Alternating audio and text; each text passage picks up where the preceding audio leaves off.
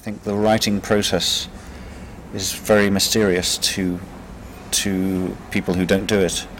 This is what always surprises me, uh, because I've been writing since I was very young, uh, and it's what I enjoy doing most. Uh, it comes very naturally to me to to invent characters, to pluck characters uh, out of real life and change them, embellish them, reimagine them, all that kind of thing. That, uh, in a way, that's my second nature.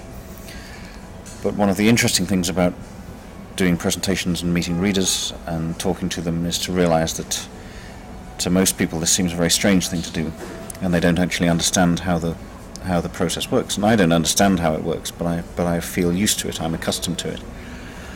Uh, so no, it's you know it's always interesting to discover what what readers what preconceptions they have about what it's like to write, uh, and um, you know the preconceptions are very surprising sometimes.